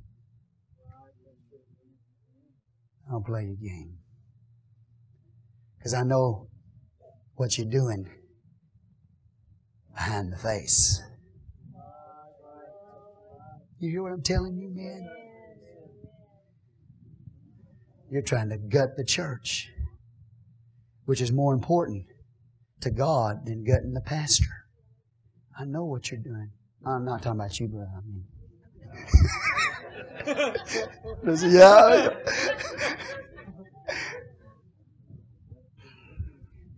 Yeah, I know how you want to appear like you love us and yeah, no, no, no, no, no. You're gutting us. You're gutting the church. Strange children. If you could do that, you're strange. If you could gut the church, you're strange. You could secretly try to destroy the work of God, you're strange.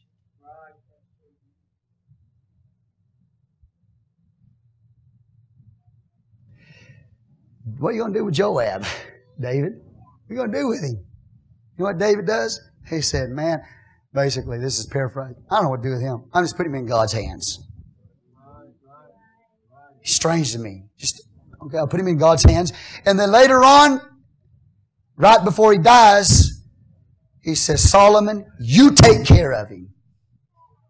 Because of Abner and because of Amasa. What he did to Abner, he pulled him out of the city of refuge and killed him. And now he's killed his own cousin in a similar fashion. He said to Solomon before he died, he said, you take care of Joab for what he did to Abner and Amasa. Amasa. See, David, at this point, he can't do anything. He can't do anything in the situation. So he has to leave him in his position. Okay? Because not to leave him in his position would create greater problems. But before he died, he said, You're going to take care of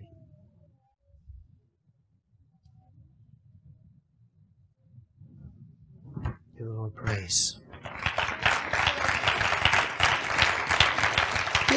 Why can you know why I can preach like this? Because this is not just a sermon to me. I live in this world. I live in this. And so do you. And some of you are starting to realize that there's enemies of the church.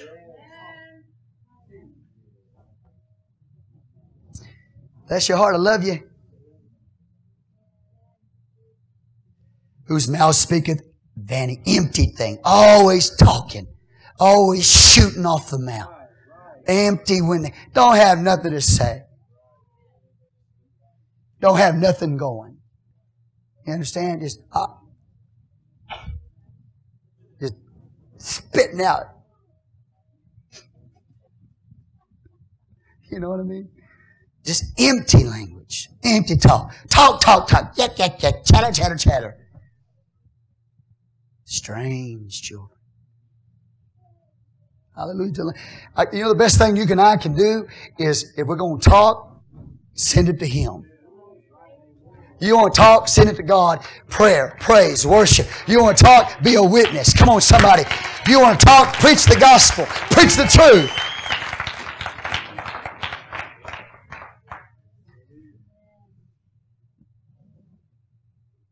People set traps for you, man.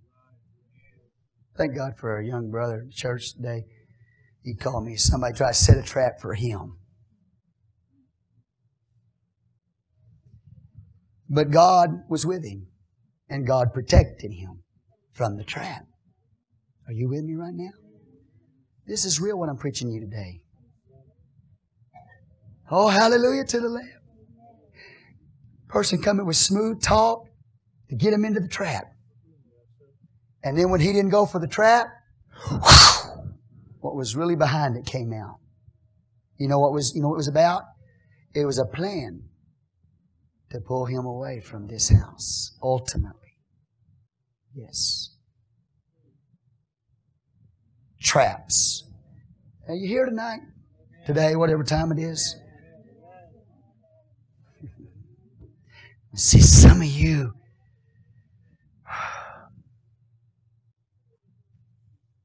you'll throw the door open to any devil.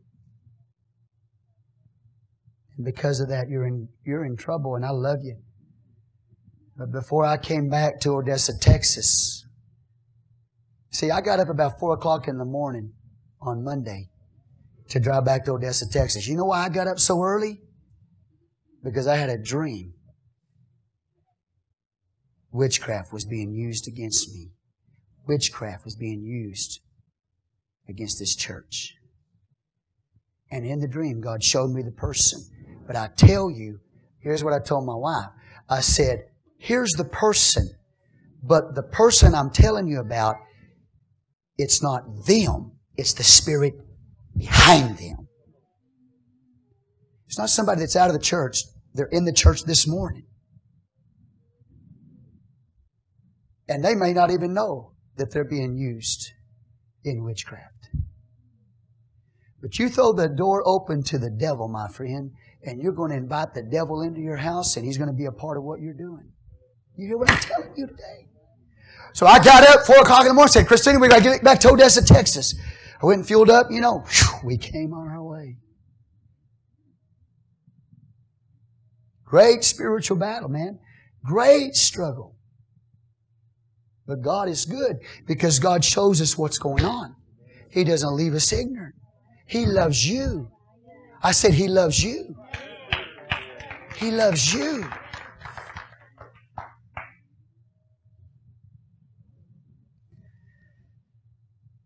His mouth speaketh empty, and their right hand is a right hand of falsehood. They just appear. They got an agenda. Come on, somebody. Hallelujah. I love you, man. Look at your neighbor tell you. Tell them, I love you.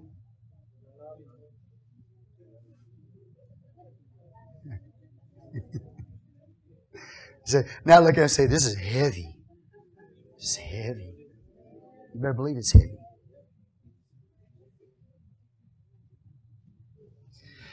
You know what David does at this point? And I'm coming to a close. I thank you for staying so long. But you know I don't preach sermonettes because sermonettes are for Christianettes who have demonettes. This is the way I keep the house clean. I preach long. You really got to want God to be here because I preach long. So we keep the house clean. And if there are any devils in the house, we just preach so long we wear them out.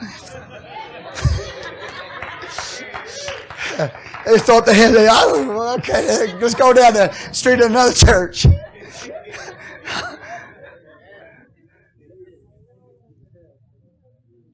but here at David, at the end, he starts praising. He ends his life as a worshiper. He was a warrior. Come on. He was weak. Now he's a worshiper. And he's given God all the credit for everything that had happened in his life, all the victories, and even when he had failed, he gave God the credit for everything that happened. And from this verse on that I'm about to read to you to the rest of the book of Psalms, every chapter, every psalm from this point forward is a doxology of, uh, doxology of praise from David. He ends his life as a worshiper.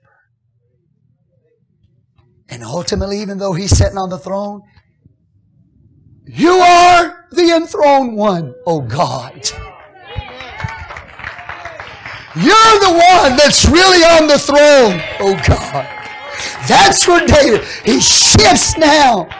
And so now at the end of his life, he ends his life on the mountaintops. Isn't that beautiful? He doesn't go back into a pit again. Come on, no more insurrection, no more betrayal in his life. Oh, there's going to be things that will follow. There's an Adonijah that's got his eyes on the throne. Those things will follow. I preached it to you in the Kings. I want to tell you something. David's going to end his life on the mountaintop of praise. He's going to end his life with a doxology of praise. Every psalm that follows is a psalm of David praise and exalted the one who's sitting on the throne today. Hallelujah to the Lamb recognizing he, you know, really what I could do right now, I could stop and I could preach the rest of it next week, but I can't because I, this is too good just to leave it hanging, man. Praise the Lord. He said, I will sing a new song unto thee, O God, upon a psaltery and an instrument of ten strings will I sing praise unto thee. He just starts breaking down in praise. He knows you're the one that's on the throne. I'm, I'm just a, I'm a man. I'm weak. Here I am. I have this position of authority as a king over the kingdom, but I'm, I'm a weak man. He said, but you're the king of kings and lord of lords. You're the one that's helped me and delivered me and defended me, even in the times of my failures and my weakness and my sick condition. You are God. Oh, friend, he ends up his life with a song. This is the way I want to end. I want to end my life singing about the, the greatness of God Almighty. Remembering every victory that's been won, that He gets the glory, He gets the honor. He's the one that receives the recognition. Give it all back to Him. Throw it at His feet and give Him praise. That's what David does. He takes all the victories and throws them back at the feet of Jesus. Boom, right there worships God. Isn't that awesome? Hallelujah. Don't quit living for God. Even when you stumble, you're an Enosh, weak man. Just get back up and just start praising God. Say, Lord, I know, I know, I know what I am. I know what I am. I'm not fooling myself anymore. I know how weak I am. I know how much I need you, God. So anyway, hallelujah. That's the way he just ends up, I mean, he's on a mountaintop after all those three years of constant battle and struggle. Isn't it beautiful? Isn't it beautiful? I will sing a new song. I don't have time to break this down, but a new song speaks of redemption. And it speaks of the day that you live in today. A new song. New song. Spirit, Spirit of God is on him. Verse 10. It is he that giveth salvation unto kings who delivereth David, his servant, from the hurtful sword. Look at that. He's the true king. He's the one that comes and what? Delivers kings. Brings salvation to kings who and delivereth David his servant from the hurtful sword. Delivered his, delivered David. He goes back through time again. He said, God, you deliver me from the sword of Goliath. You deliver me from the sword of Saul. You deliver me from the sword of Absalom. You've delivered me from the sword of Sheba. You've delivered me from the sword of nations that have come against me. It is you, God, who's delivered me from the sword. Woo! You're the king who brings salvation to kings and delivered your servant David. Oh, he's singing the praise. All these swords. How many swords? How many swords have come against you in your life? How many swords? Hurtful swords, harmful swords. God stepped in and took care of them. Praise the Lord God. Praise the Lord. You ought to give Him thanks today. He's good. He's good to you. He's good to me. He's good to me. Verse 11, rid me and deliver me from the hand of strange children whose mouth speak of vanity and their right hand is the right hand of falsehood, making reference again to Joab. Verse 12, that our sons, now here we go. It's so awesome that our sons may be as plants grown up in their youth. He's praying that the land be filled with a multitude of people. I believe God has spoken to this church for a multitude of people. Sunday night. I don't believe it's just a preacher preaching it to you. I believe it's God's will for there to be a multitude of people. That's why we're praying early in the morning because we're believing God saying, build. I'm not talking about physical buildings. I'm talking about build the, the church, souls. His desire, David's desire is that there's the nation be filled with people. And that these sons that are in the kingdom would be like plants who grow straight and tall and healthy. Not diseased. Not sick plants. Straight, tall, strong, healthy plants, not debased young people, debased on drugs and sex and immorality and all kinds of sin in their lives, but a young people that are strong in God, sons in the kingdom that are on fire for God, sons in the kingdom that are strong, straight, tall, pure, right, holy. I was encouraged today. I saw something over in Canada. They had a 12 hour prayer meeting over in Canada. They put it on television, a prayer meeting. It wasn't a preaching service, it was a prayer meeting. And I saw these young people, these youth. Come on, friend, they may not even have all the truth you got. Praying fervently before God, speaking in tongues, seeking God with all their hearts. And I thought to myself, Lord Jesus, where's the Jesus name church? Where's the one God church? I want to be like that right there. I want to be praying and speaking in tongues and interceding. I want a young people. I want a youth group that's on fire for God. Not debased and backslid. Come on in sexual immorality and drug addiction. Give us sons like tender plants that are growing tall and strong and straight, not diseased and debased. Amen. And then he says, Oh, that our daughters may be as cornerstones. Our daughters may be as cornerstones. A cornerstone is a foundation stone. He said, let our daughters be like cornerstone, foundation stone, stable they, these women bring stability to the building. They're foundation stones in the church. They bring stability to the church. He said, let our daughters be like cornerstones. Let them be the women in the church who bring stability to the house. We'll give God praise here today.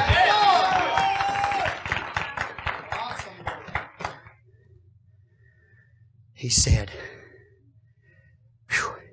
he said, polished after the similitude of a palace. Polished. He said, not just a foundation stone which brings stability. He said, let them be like pillars that have been polished. Stately pillars that are worthy to be erected in the king's palace.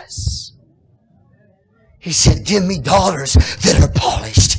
Give me daughters that are worthy to be that to stand in the king's palace erect. God, give God praise into this house today. Fruit like in their shapes, ornate, standing erect, polished, worthy of the palace of the king. Oh, give us young people that are like that, young men that are like that, and young women that are like that. Come on, somebody. And it doesn't have to be a teenager. It can be you and it can be me. Let us be people of stability. Let us be people worthy of the king's palace. Let us be a people of stability. Let us be stable. You know what Brother Edmonds told me? Here the Holy Ghost reminded me. He said, Brother Carter, he said, there's stability in your church. I don't know how long it's been since he was here before. It's got to be at least a year. But he said, since I was here last, he said, there's more stability here today. And he said, there's more character. I said, well, it's because we've been through a lot. He said, there's character here. Missionary from Taiwan. Stability in the house. Say, man, I don't, boy, we've been through a lot. Yeah, but thank God for a man of God Amen. who can discern stability. Aren't you glad for a stable place? Aren't you glad for the character that God is building inside of us? I don't want to be debased. I don't want to be immoral. I don't want to be ungodly. I don't want to be on drugs, addicted to drugs. I don't want to be an alcoholic. Praying this prayer. The multitudes. What kind of people? This is his desire. He said in verse 13 that our garners may be full. The nation would be a nation that would have economic prosperity. That our garners would be full. We wouldn't, come on, somebody, y'all here with me today? Just a continual flow and a continuous supply coming into the garners. Productivity. Say productivity and prosperity. He's asking God, I, we, we need productivity and we need prosperity. We need a continual flow that'll keep those garners full. Our nation needs economic prosperity. The people individual need economic prosperity. And productivity. For the garners to be full, that means there has to be a continual flow into them. Bible says. Affording all manner of store. Look at this. He said, listen, a continual flow so that we can even store some up. Hallelujah. Praise the Lord God. Look at this. This is what God did for you this morning. But this is not just about me. This is God. This is a storehouse. Come on, somebody. See, God doesn't want to give you just enough to make ends meet. He doesn't want to just give you enough to pay your bills and that's all that's left. He wants you to have abundance so you'll have something in the storehouse. Oh, give God praise in the house. And you don't have to feel ashamed about praying like that. God wants to bless your life. Oh, hallelujah. Because He's a good God. He wasn't ashamed for, to pray for prosperity and productivity in his life. So that there'll be a continual flow, so there even be abundance, so you'd have to store it. Oh, hallelujah. We'll say, well, I don't have, it's not happening. I don't see it in my life right now. It can. Give the Lord praise. It can. Now, I don't want you to misunderstand me. My wife is a great woman of faith. But when it comes to finance and it comes to provision, I have even more faith than she does on that.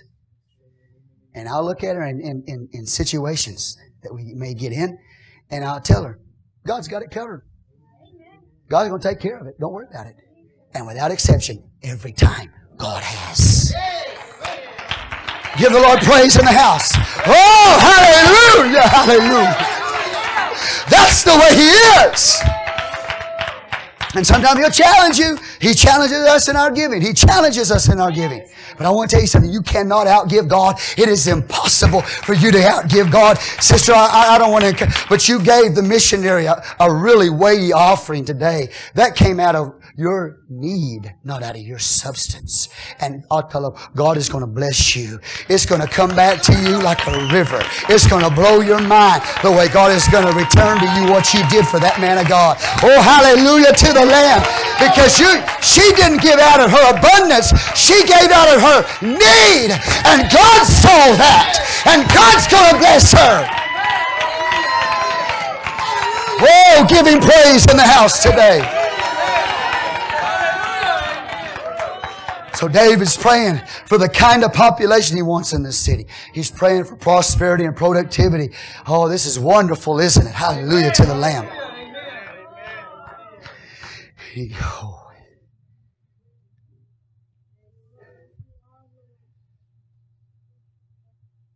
That our sheep may bring forth thousands and ten thousands in our streets. I mean, not just in the garner, but in the, the sheep, producing sheep. There's so many sheep that run around all over the place. There's sheep in the streets, man. You can't you can't corral them. There's so many sheep. Hallelujah to the Lamb. To the glory of God. Let it be here. Let there be so many sheep in the kingdom of God that uh, people see you all over Odessa, Texas, and Midland. They see you and they know what church you're a part of. Are y'all here with me today? Hey, see, in case you don't know it, some of these preachers in this town know what church you're from just by looking at you. Hallelujah to the Lamb. They can discern your spirit. Oh, yes, Lord. There got to be so many sheep, man. We can't keep up with you. You just keep producing sheep, and you know we can't keep up with you. Hallelujah. You know what? I'm praying. God has said, once the sheep come in, once the revival comes in, give me the strength and the ability to pasture these sheep. See, once you get them, you got to know what to do with them. And I want the wisdom to be able to pasture the sheep when they come in. Are y'all here today? Give God praise. So I'm not just praying for the increase, I'm praying for the wisdom to work with the increase when we get it. And that's what you've got to do when God starts blessing your life. Don't just pray for increase. Like, God, teach me what to do with this increase when I get it.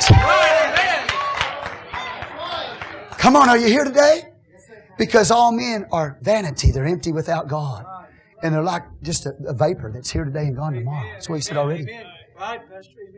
Without God. You know how many people have won the lottery? I'm coming to a close. I thank you for taking your time today.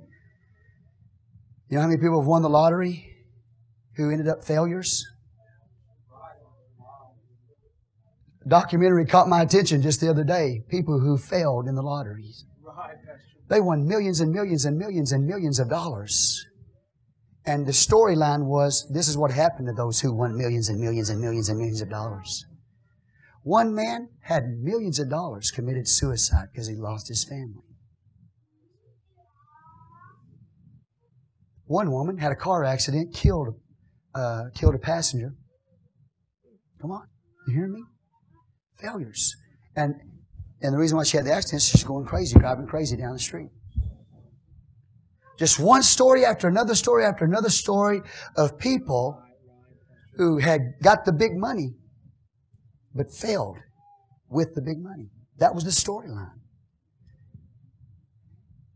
And this man who won the lottery, who committed suicide, gave large offerings to a Pentecostal church.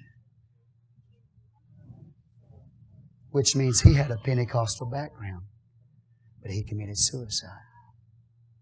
So you, you know, pray, pray like David. Pray for the increase, the productivity, and the prosperity. Pray like David. But then when you get it, you need to pray, well, what do I do with it when I get it?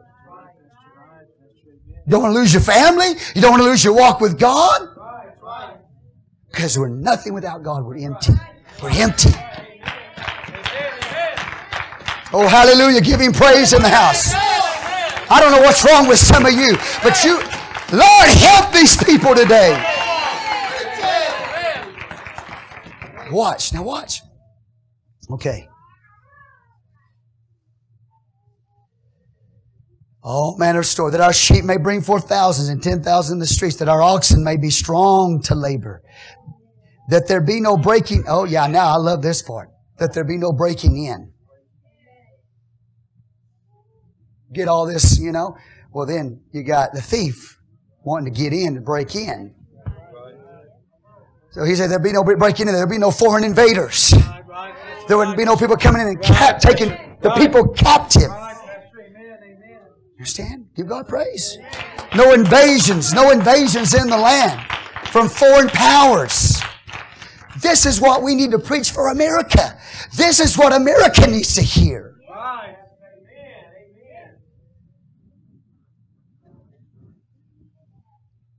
Their, their oxen may be strong to labor, that there be no breaking in or going out, no captivities, that there be no complaining in our streets. No more complaining, no more griping, no more murmuring, no more muttering, or mumbling, mum, mumbling, mumbling, mumbling, murder, muttering, complaining, griping all the time. You know why David specifically said that? That there'll be no complaining in our streets? Because that's what brought the rebellion of Absalom into his nation.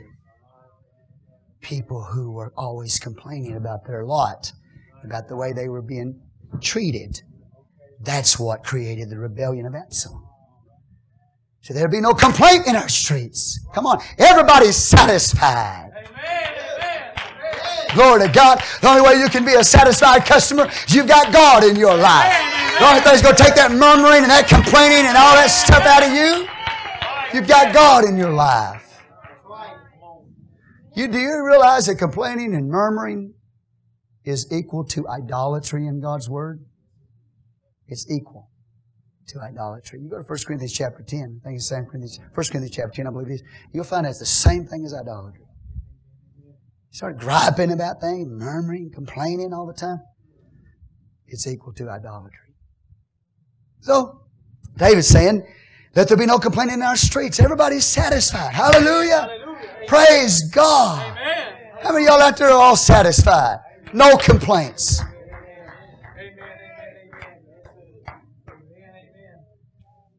No complaints. Well, you can have right complaints, complaints that, you know, things not right with God or whatever. I'm talking about illegitimate complaints. How many y'all don't have? Are you, you're not the person given to illegitimate complaints. Thank God for you. How many satisfied customers we have today? well, you know I'm satisfied. and I better get that tree home before I start wanting to give it away. My wife the other day, she said, I'm not giving you money until uh, after the service. She said, because you know, man, I'm like, just, the whole, I just start giving it away. I better get that thing home, and I got bills to pay. Praise the Lord. Something might come on me, I just start wanting to give it away to you, man. Hallelujah. No, I mean that. I got bills to pay. Praise the Lord. Hallelujah. So keep your eyes off that tree. Thank you, Jesus. Satisfied, man. Satisfied in God. I know things not, might not be exactly the way you want them, but you can be satisfied in God. You can be fulfilled in God, man. Got all kinds of problems looking at you, but you can still be fulfilled in your God. Come on, man. He can put you back on the throne. You're at the bottom. He's able, man. He knows.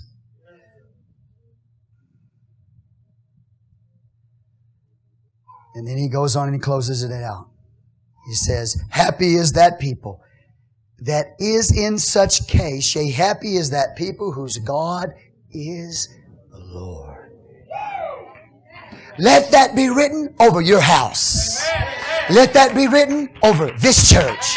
Let that be written over your life. Let that be written in the courthouses of America. Let that be written at the White House. Let, come on, let that be written in the Oval Office. Let that be written in Obama's house. Let that be written over every senator's door. Let it be written. Happy is the people whose God is the Lord. He's basically telling you, you can't have all of that that he just mentioned if God is not the Lord of your life. God is the Lord of your life. You're happy. I'm happy today. I'm happy today, man. How many y'all happy today? I'm happy today in God. Happy today. So, David, this is the way he is going to end his life. There will be no more complaints. Okay? Be just songs of praise unto God. David's going to go out with a song and worship. David's going to be on the mountaintop when he leaves the planet. How many of y'all want to be on the mountaintop? How many of you want your sons to be tall, strong, straight, no disease? How many of you want your daughters to be s- stable and the stability of the church and polished pillars in the palace? How many y'all want the prosperity and the productivity of the church, which means you? Hallelujah. Give God praise. How many y'all want the complaint to be gone? You want sheep to be reproducing and you want the ox to be strong in labor. How many y'all want that? Bless, bless, bless. See, he shifts his focus from his position on the throne to the one who's really on the throne. That's what you got to do, no matter what you go through. And so, David, he's just going, if I had time, I'd show you. You know what he's done? He's taken a little bit of this psalm, he's taken a little bit of that psalm, he's taken a little bit of this psalm. It's a conglomeration of other psalms that he's written, and he just put it all together. Wow. Amen. He's going back over the history of his life through this psalm. Isn't it beautiful? Hallelujah! Thank you, Jesus! Thank you, Jesus! Hallelujah. Oh, how he loves you and me. Happy is the people whose what? Whose God is the Lord. He's the only one to bring you satisfaction. He's the only one to bring happiness.